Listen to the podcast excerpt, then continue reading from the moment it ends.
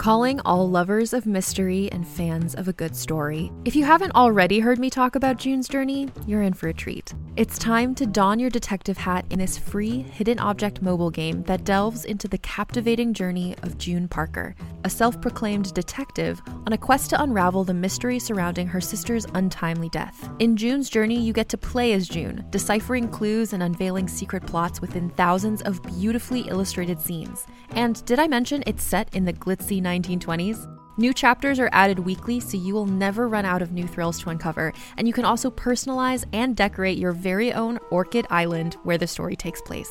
How sharp are your detective skills? Find out when you download June's Journey on your Android or iOS device, or play online via Facebook Games. Your detective journey awaits. Hey there, it's Rachel Ballinger, and I am thrilled to invite you to Rachel Uncensored, my podcast where I get real with my friends and celebrity guests, where we talk about all sorts of topics. From personal stories to hot button issues, we cover it all. New episodes drop every Wednesday, so make sure you tune in on Apple Podcasts, Spotify, or wherever you listen to podcasts. Trust me, you won't want to miss out on the fun and candid conversations we have here on Rachel Uncensored.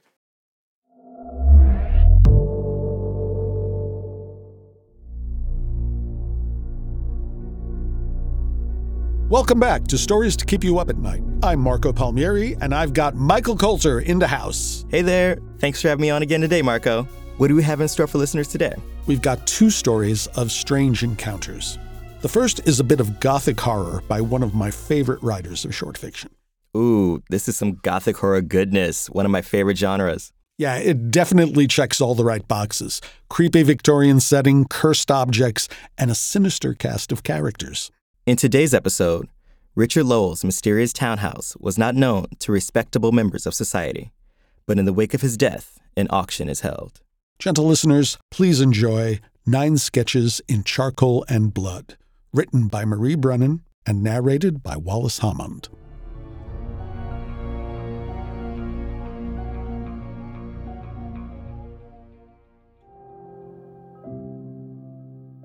The townhouse of Richard Lowell was not one known to respectable members of society. He had entertained few guests during his life and hosted no social events, so all that was known of the house and its contents came through rumour and gossip, whispering of just enough scandal as to be fascinating. Thus, when word went out that Lowell had died, and moreover, had died without a will, an unprecedented opportunity arose to investigate the matter through suitable intermediaries, of course. The public auction was set for May the 14th, and many a wealthy man instructed his gentleman factor to attend, there to observe and perhaps to purchase any oddities which might appeal. Lot 41, a clock, bronze with ivory inlay, decorated with figures of Egyptian deities, measures 31 hours in the day, showing here. A man from the auction house held up the clock, turning from side to side so that all in the drawing room might see it clearly. The piece was far from the strangest thing yet displayed that day. May I start the bidding at twenty? Thank you, sir. Twenty I am bid. Twenty-five, sir. Do I have thirty? Thirty from the lady on my right. Forty, sir, very good. Fifty from the lady. Do I have sixty? Sixty-five, sir. The bidding stands at sixty-five. Selling once, selling twice. Sold for sixty-five. The servant from the auction house bowed to the gentleman in question and moved off to a side room where his purchase and the price would be recorded. The gentleman and the lady who had bid against him met each other's gazes across the rows of seated figures, and the man nodded gravely to her in familiar salute. He did not look out of place in the room, with his elegant suit and his pale hair neatly smoothed, but to call her a lady was a kindness. She showed every evidence of having fallen on hard times, her dark linen dress had been made over several years ago with a fair bit of skill, but it was now both worn and out of fashion. Her appearance was not so poor as to forbid her entry to this auction, but she did not look as if she had the wealth to bid on much, and she was so far the only woman to attend. Nevertheless, she sat with her back very straight, her dark head held proudly, as if unaware of, or unconcerned with, the attention of others. Neither she nor the other man bid in the next round, nor the one that followed. A statuette of a four armed Hindu god and a collection of Roman coins in a pane of glass went to two of the gentlemen factors without much in the way of fuss. Lot 44, a casket, silver, with vegetative and angelic motifs intertwined, possibly a reliquary with relic absent, showing here. The bidding begins at 50. 50, madam. Do I have 60? The auctioneer blinked. It was the only sign of surprise he had exhibited all morning. 100 from the lady in back. Thank you, madam. The two who had bid on the clock both turned in their seats to see who had bid so high. In the back of the room, a younger woman had entered during the auction of the coins in glass. Her golden hair was fashionably styled, and her blue dress was recent. She, at least, appeared to have the means to participate in this affair. She did not acknowledge the presence of either of the two now staring at her, but kept her eyes on the auctioneer, who had continued his monologue with only the briefest of pauses. The bidding stands at 100. Do I have 110? 120 from the lady on my right. 150 from the lady in back. 160, now 70. 180. Thank you, madam. Do I have 190? A tense silence ensued. Even the smartly dressed gentlemen factors had unbent enough to wonder at this unexpected escalation. The shabbier woman was composed, her hand moving from her lap only to signal the auctioneer and, once, to brush an errant strand of dark hair from her face. The lady at the back, though, had grown tense, and her eyes were now locked on the silver casket displayed at the front of the room. Her expression was not that of a woman looking at a costly object. The bidding stands at 180 from the lady on my right. Do I have 200 from the lady in back? The dark haired woman's face showed, very briefly, an odd kind of satisfaction. She did not raise her hand again. Two hundred I am bid. Selling once, selling twice. Sold for two hundred to the lady at the back.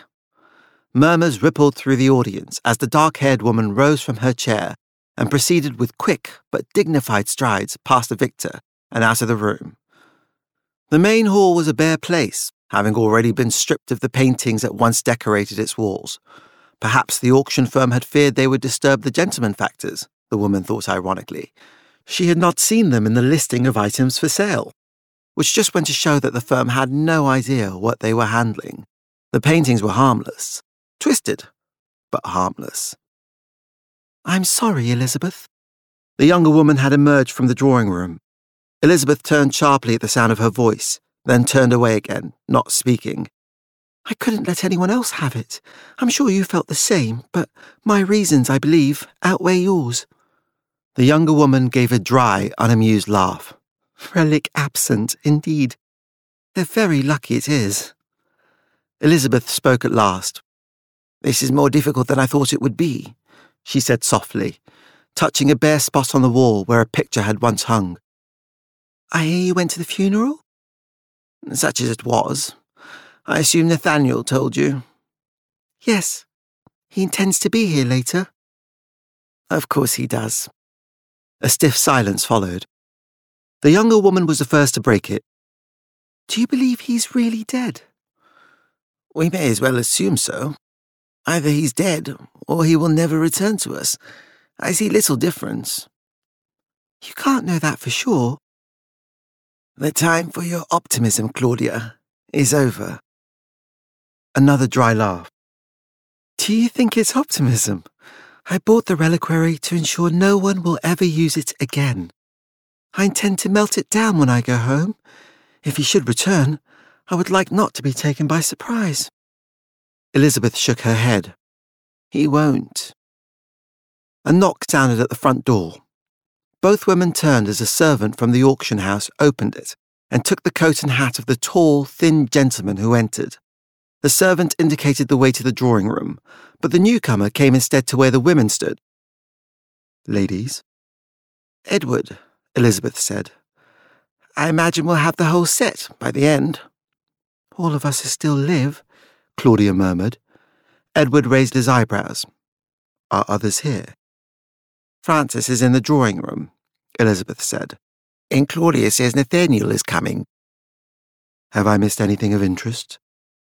The reliquary, Claudia said, and one of the clocks. I see. Edward accepted the auction listing from her and perused it. Nothing significant, then, until the flute, unless one of you wishes to bid on the astrolabe. Francis may have it if he wishes, Elizabeth said dismissively, for all the good it may do him now. I was under the impression we were here for nostalgia, not use. I am here for security, Claudia said, an edge in her voice. I've just paid handsomely for the privilege of melting the reliquary into bullion.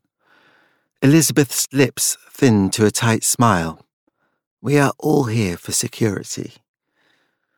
But I do believe I shall go back into the drawing room, Claudia said. I wish to know who is bidding on what, even the unimportant things, also how much they are bidding. Perhaps I will learn what they're likely to bid at the end. Does it matter? Edward said. At the end, as you so obliquely put it, we shall all be bidding every penny we can afford, and likely more besides. It will be enough, or it will not. We shall merely have to see. Claudia sniffed at his response. You have become as tedious a fatalist as Elizabeth. With a rustling swirl of blue skirts, she turned and went once more into the drawing room. The steady, genteel drone of the auctioneer's voice drifted out into the echoing emptiness of the hall as the door opened and shut. Edward watched her go, then faced Elizabeth. You amaze me. I thought to find you and Claudia at each other's throats. My youthful enthusiasm for warfare has waned, she said dryly. Is that why you let her have the reliquary? If she cannot banish her nightmares without destroying it, then by all means let her do so. Else I may have her haunting my door, full of fears of what might happen, as if the time of such matters is not twelve years gone. She even behaves as if Richard might come back. Edward picked an imaginary bit of fluff on the sleeve of his coat. What did happen to him? I've been on the continent these last years, you see, and only recently returned, so little news reached me, other than that he had passed and the circumstances were somehow peculiar. When did he ever do something in the ordinary way? Elizabeth glanced at the door the servant had vanished through after admitting Edward, then moved further down the hall. They found some few remains that might or might not once have been part of his body.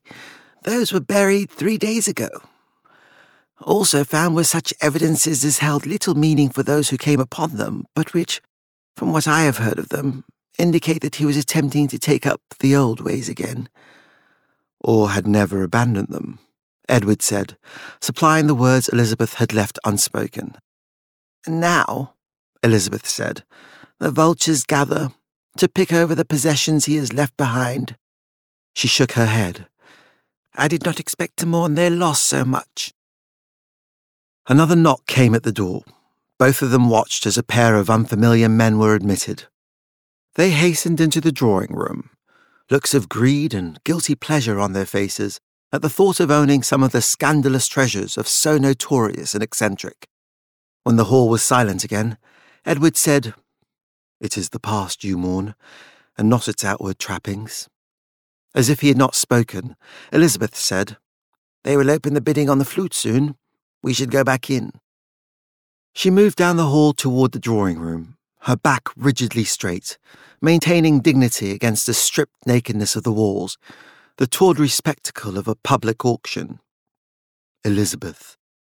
Edward said as she reached for the handle of the drawing room door. Why are you here? I don't believe that dress is a costume. You have little money to your name. I imagine we all will risk more than we can afford here today. But for you, the bottom of your purse will be reached much sooner. Are you simply here to see how it ends? She turned her dark head just enough to give him the cold, diamond hard look he remembered from before. Then she went into the drawing room. Some things, he reflected, did not change after all, and he followed her in. He saw that Claudia had seated herself at the front of the room, near but not next to Francis Eliot's pale, familiar head. Elizabeth was on the other side of the aisle between the chairs and well back. Edward chose a seat for himself about level with her, but behind Claudia and Francis. They might all have been friends once, of a sort. Perhaps it would be better to say colleagues, but not now. The flute came and went. Edward bid on it, but half heartedly. It went to Francis in the end. Senseless, really, to spend money on lesser things, yet they were all doing it. Nostalgia played a larger role here than any of them were willing to admit. The lots passed one by one. Francis purchased a gold pendant set with lapis. Claudia purchased an Egyptian scroll. Nathaniel came in, a bony figure in a dark suit, and sat next to Claudia. The two of them leaned their heads together and whispered briefly. Francis purchased a Japanese box. Francis purchased a three faced figurine. How much money did the man have? Edward found himself bidding on a set of scarabs from a royal tomb, which he did not care about in the slightest, simply to prevent Francis from winning yet another item. He scowled at himself in disgust and went back out into the hall. He nearly ran down a short, portly fellow who was about to enter the drawing room. I say, the man exclaimed, and then each recognized the other. Edward, Charles said as the door swung shut. I'd say, what a surprise to see you here, but it isn't. Have others arrived? Edward nodded. Francis Elliot and Nathaniel Hollis are both inside, and Francis bidding as if he had the royal treasury at his disposal. He always was profligate, Charles said, but Edward saw his round eyes narrow slightly, taking in this information. No doubt weighing it against how that might influence Francis at the end. Just the two of them?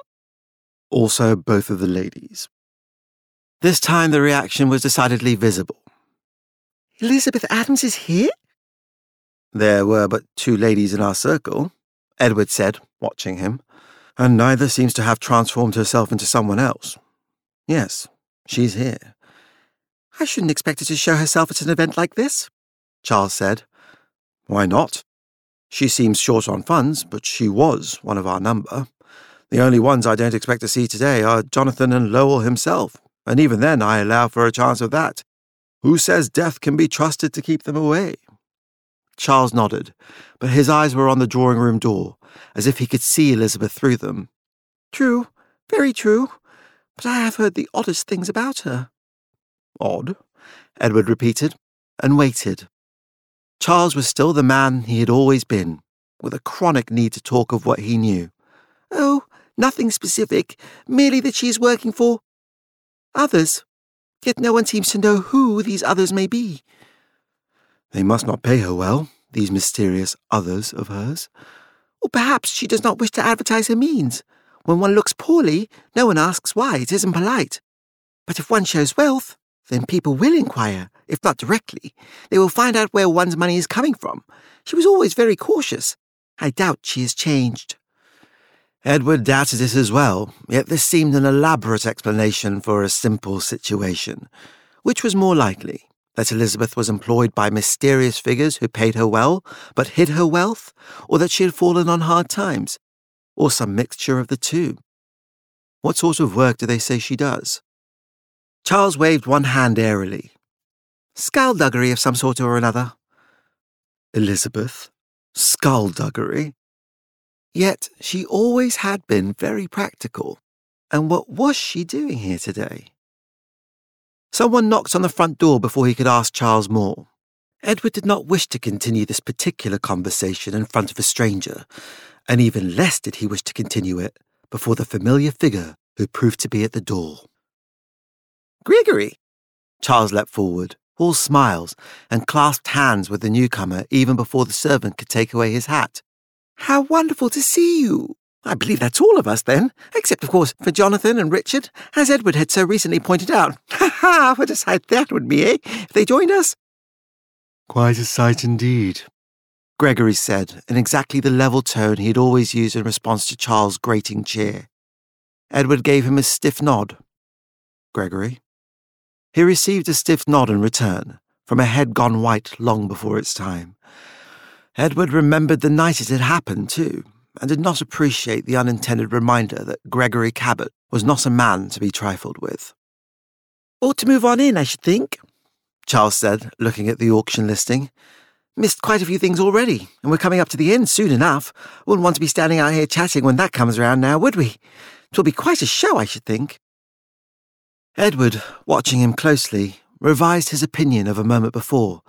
Charles would never make his fortune at cards, but he had grown better at dissembling. Beneath his veneer of empty chatter, he was wary of Gregory, as were they all, and with good reason. Even Lowell had been wary of him, but this seemed something more. What else did Charles know or suspect that he was not saying? A cold thread of worry crept up Edward's back. Gregory gave no sign whether he had noticed Charles's wariness or not.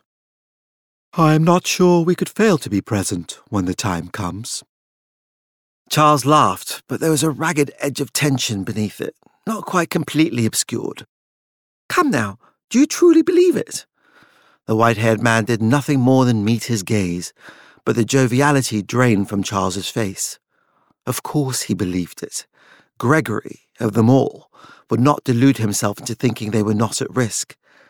Elizabeth might be mourning the past, but the past was not entirely dead. The thread of worry grew colder. The three of them went into the drawing room and parted ways inside the door. Edward returned to his former seat. Charles scanned the room, shifting from foot to foot as he spotted the others one by one, before dropping himself into a chair next to the aisle, away from everyone else. Gregory settled himself in just behind Elizabeth's right shoulder and murmured a brief greeting in her ear. His entrance had not gone unnoticed. At the front of the room, Nathaniel turned back around in his seat and scowled. I was hoping he would not show. Claudia sniffed. Gregory, stay away? Not likely. He'll have some scheme, though. He always does. I should have killed him years ago. Nathaniel brooded as a small bust of an unknown serpentine god was sold.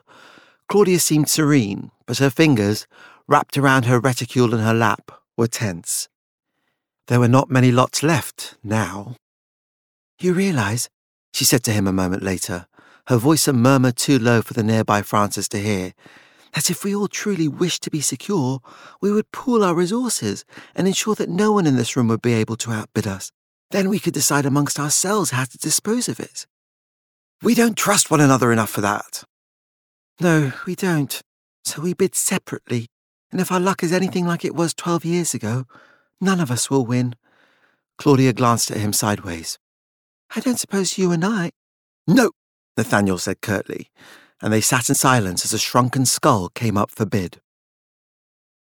Hey there, this is Justin Bartha. I made a funny new podcast, King of the Egg Cream. It has the greatest cast in the history of podcasts with actors like Lewis Black. I'm torn by my feelings for two women. Bobby Cannavale. You can eat it, or if someone hits you, you can put it on your cut. Melanie Lynskey. I wonder what these marvelous things are that look just like boiled chicken feet. Jason Ritter. I can break things and pick locks and kill people. Michael Stuhlbarg. The whole point is to inspire people that they should make themselves better. Ari Graynor. No, don't whet its appetite. What are you, an idiot? Me, Justin Bartha.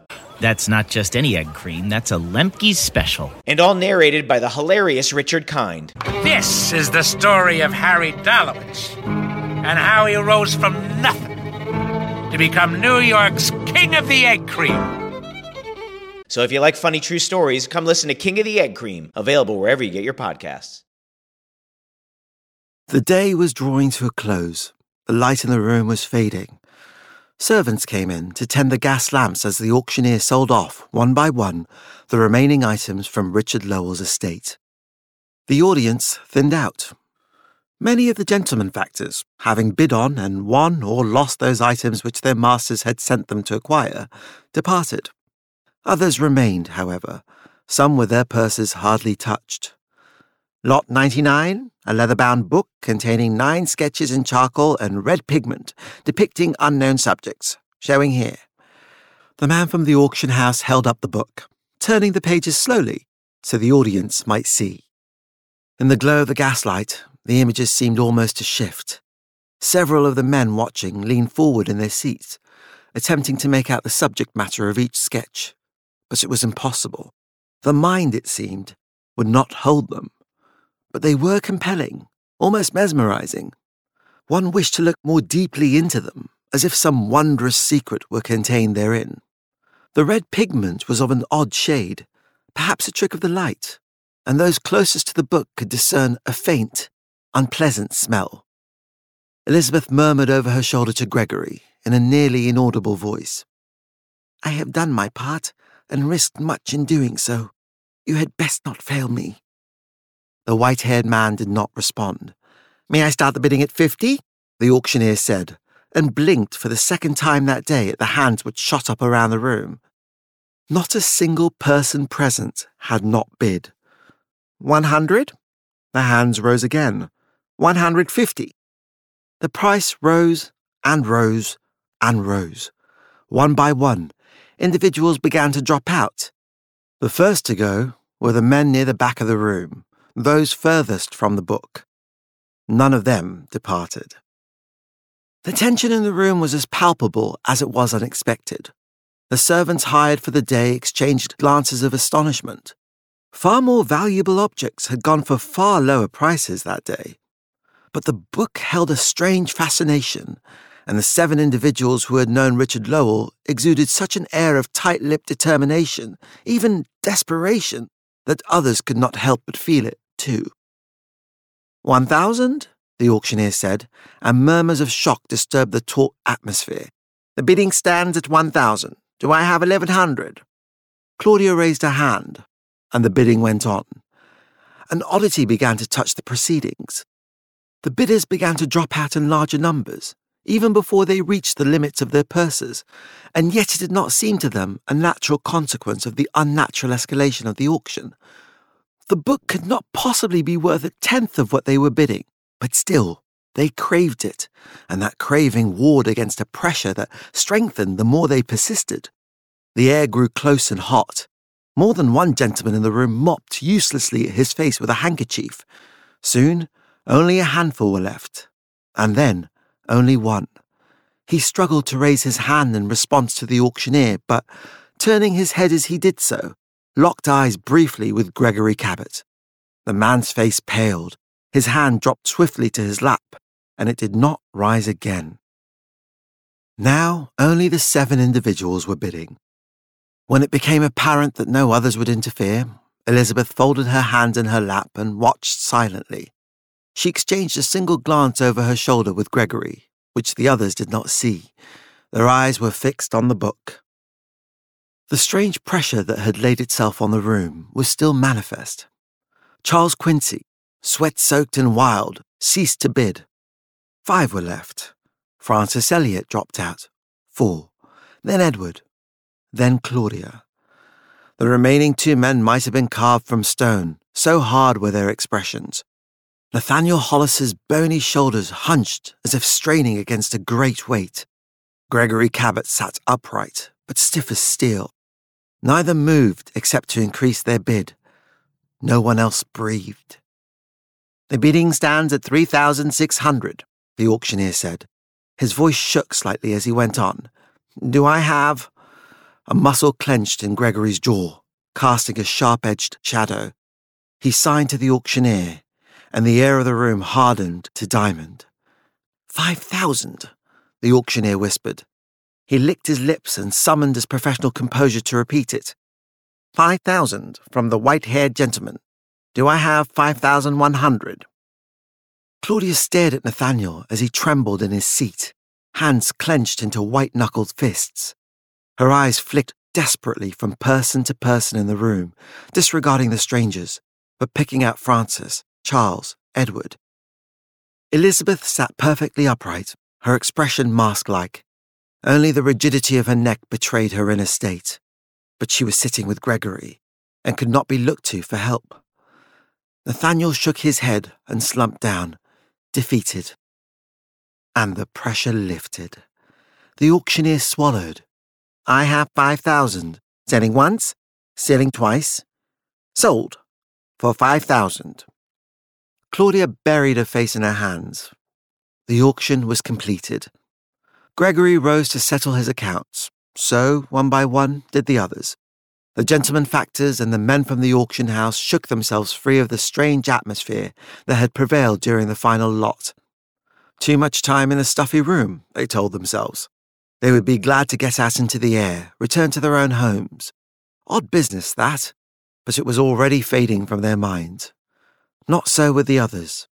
When they had arranged for those items they had purchased to be sent to their homes, they returned to the front hall to find Elizabeth waiting. Gregory would like to speak with you all, she said. Upstairs. No one objected to them going deeper into the house. No one seemed to notice them going.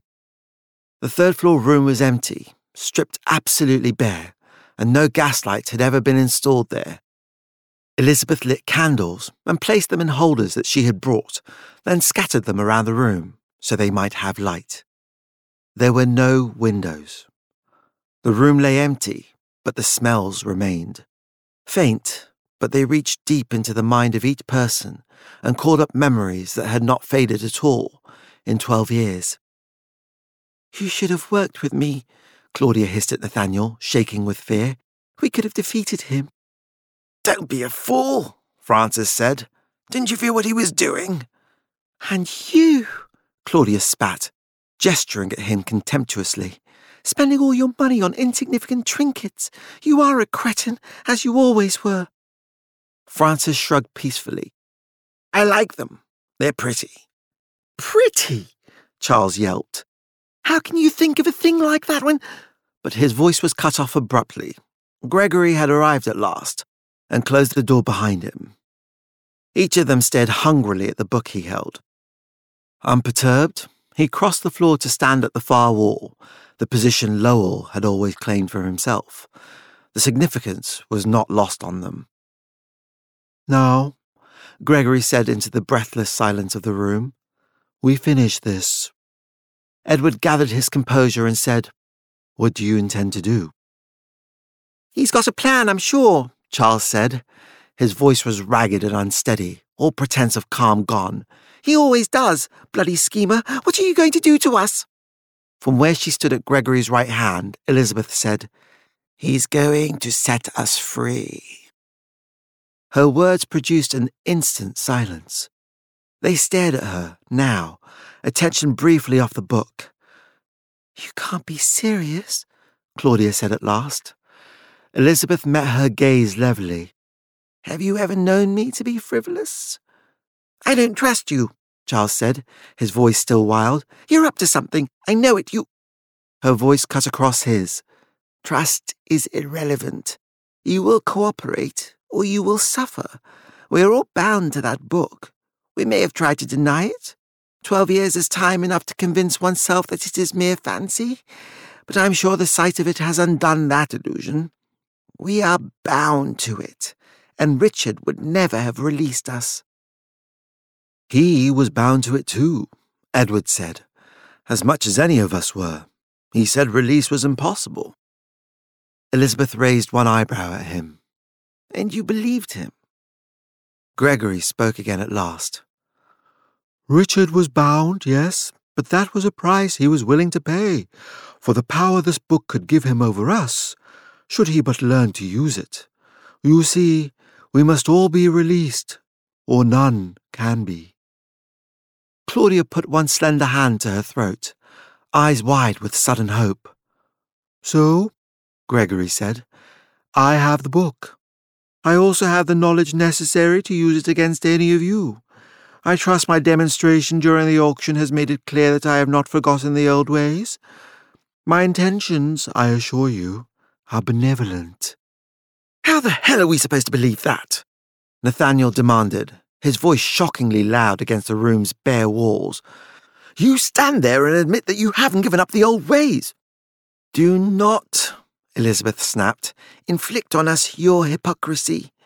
I know what your intentions were, Nathaniel, and what your recent habits have been. Her eyes were cold as ice as she glared at him across the rough circle they had instinctively formed. I know how we would have fared had you acquired the book. Claudia edged away from him. As I was saying, Gregory continued, my intentions are benevolent. I wish to release us all from this bondage. But it cannot be done without your cooperation.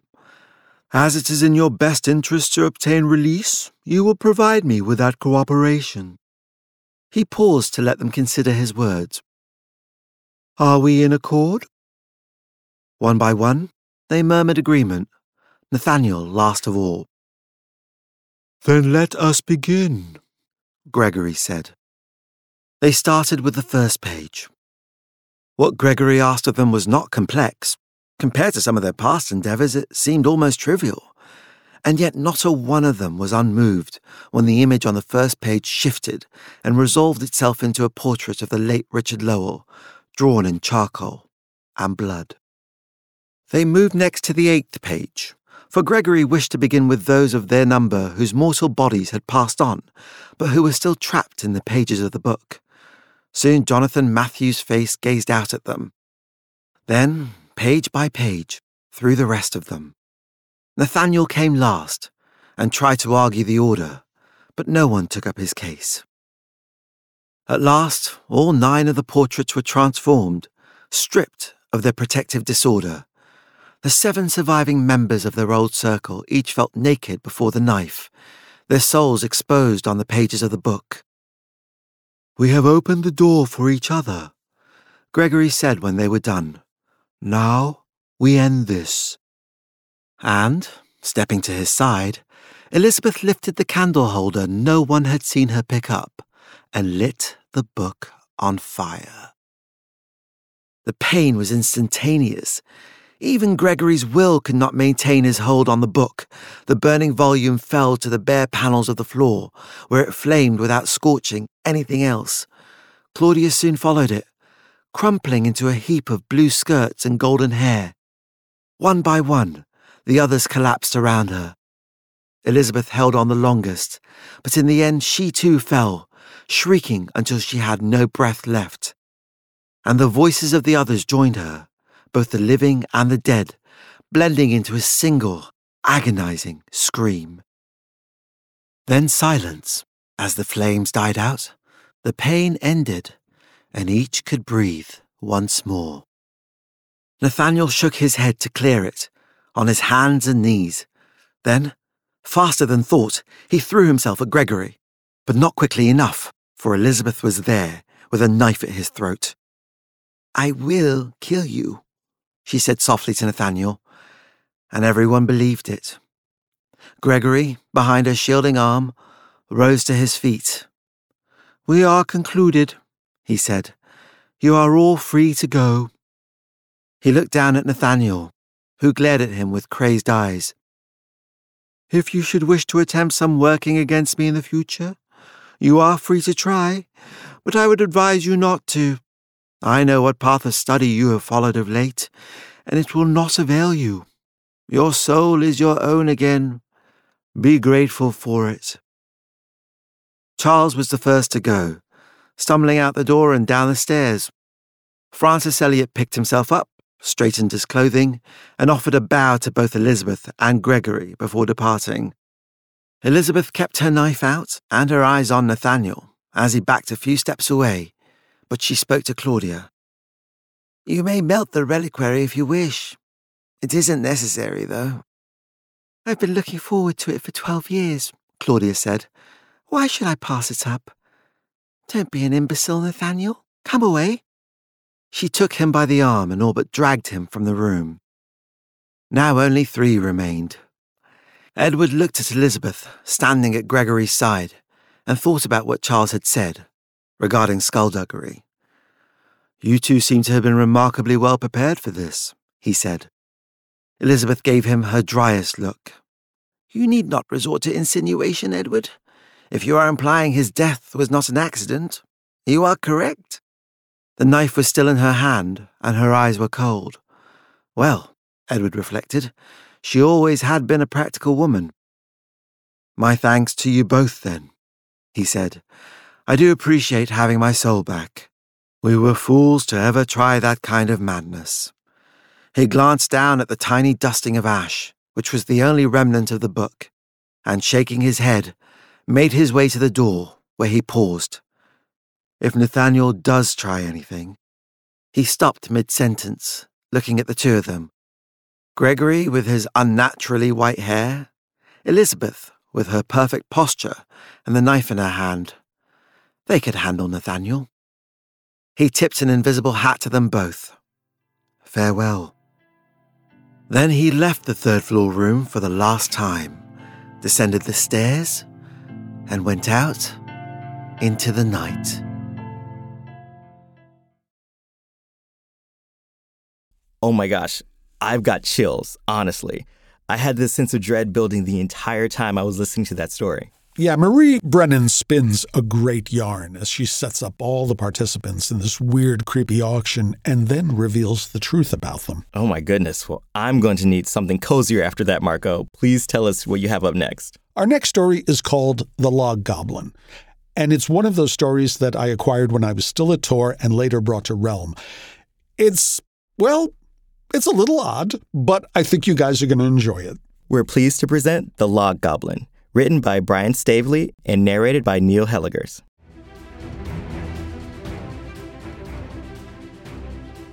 I was a little sad to take down the huge old beech, a wolf tree three times as large as anything else around.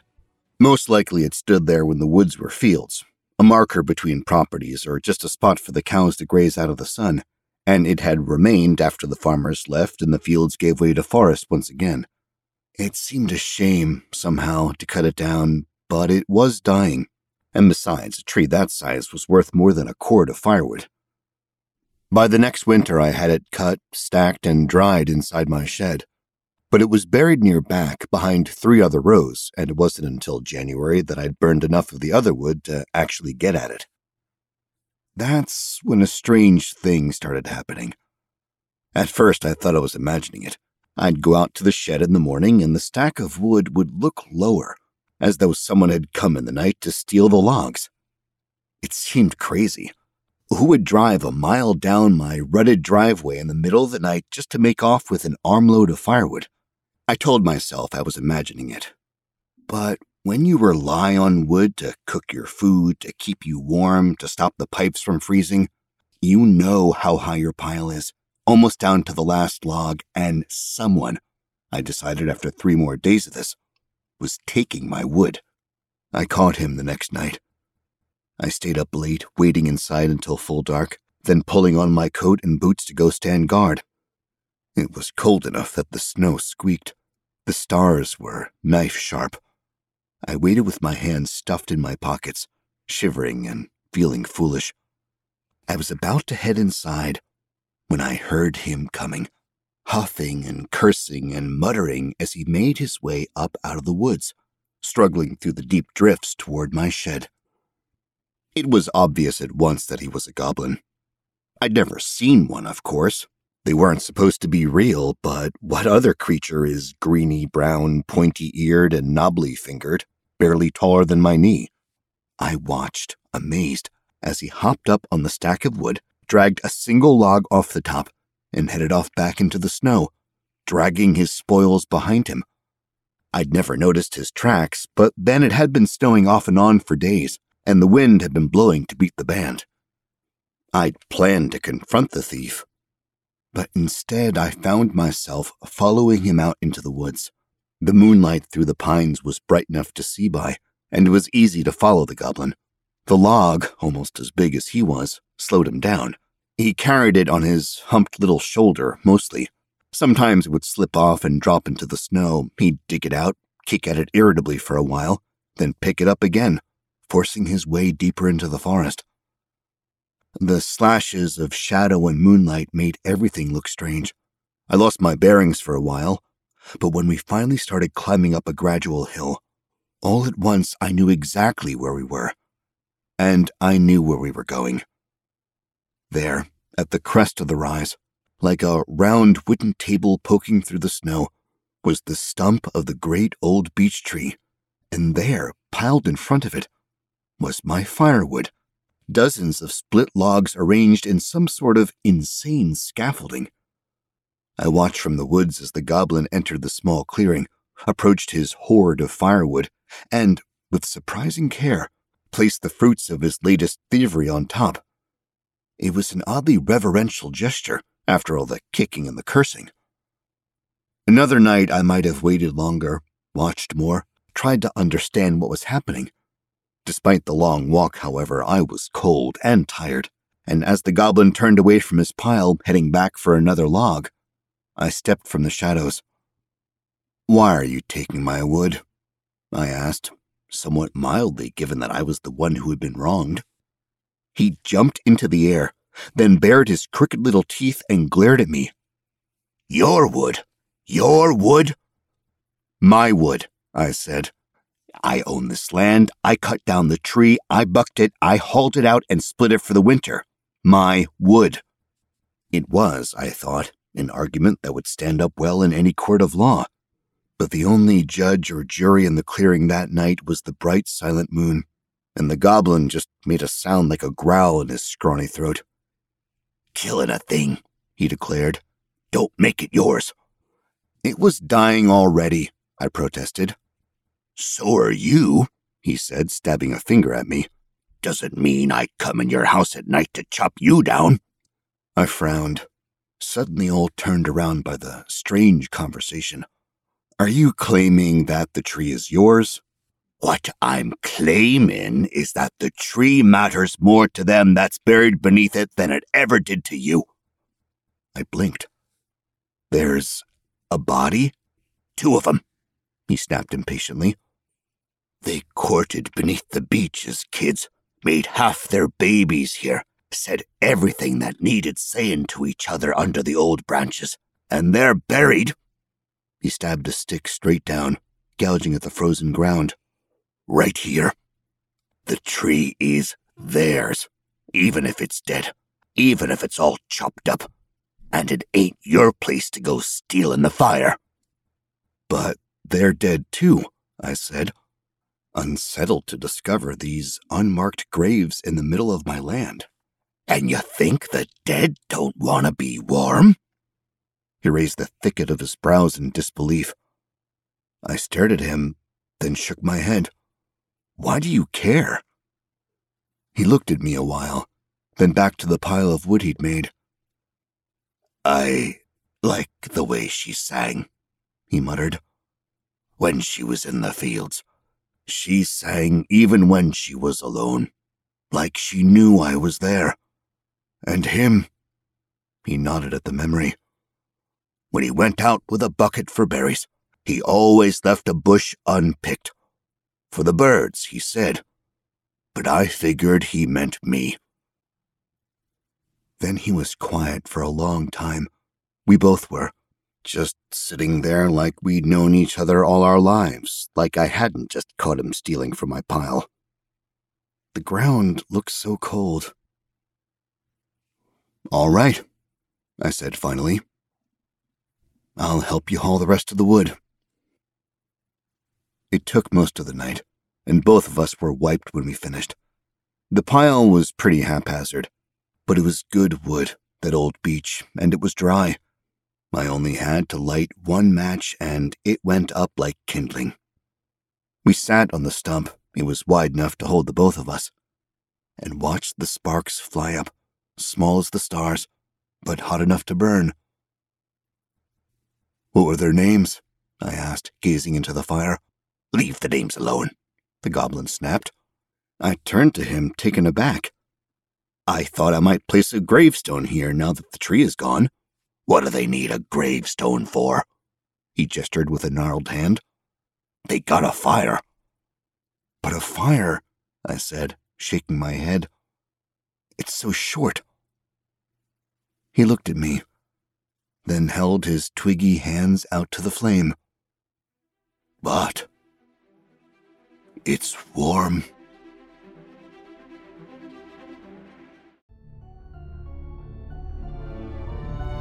Okay, it's not quite a Christmas story in the traditional sense, but I've revisited the Log Goblin every solstice since I first bought the story back in 2015. Oh, that was such a heartwarming fantasy tale. I loved it. That was like a cup of hot chocolate on a winter's night. Yeah, it's weirdly affecting for so short a story, isn't it? Yeah, it kind of reminded me of the novella Silver in the Wood, a love story that takes place in a magical forest. Oh, I've never read that, but it sounds cool. Are there goblins in it? Oh, there are goblins and magical forest trolls in that one. Oh, that sounds right up my alley. All right. Well, that's another episode in the can. You know, I, I, really wish we had a sound effects machine for moments like this. Michael, as always, thanks for bringing the fun. Of course. I had a blast today. And if you enjoyed these stories as much as we did, give us a five star review on your favorite podcast platform.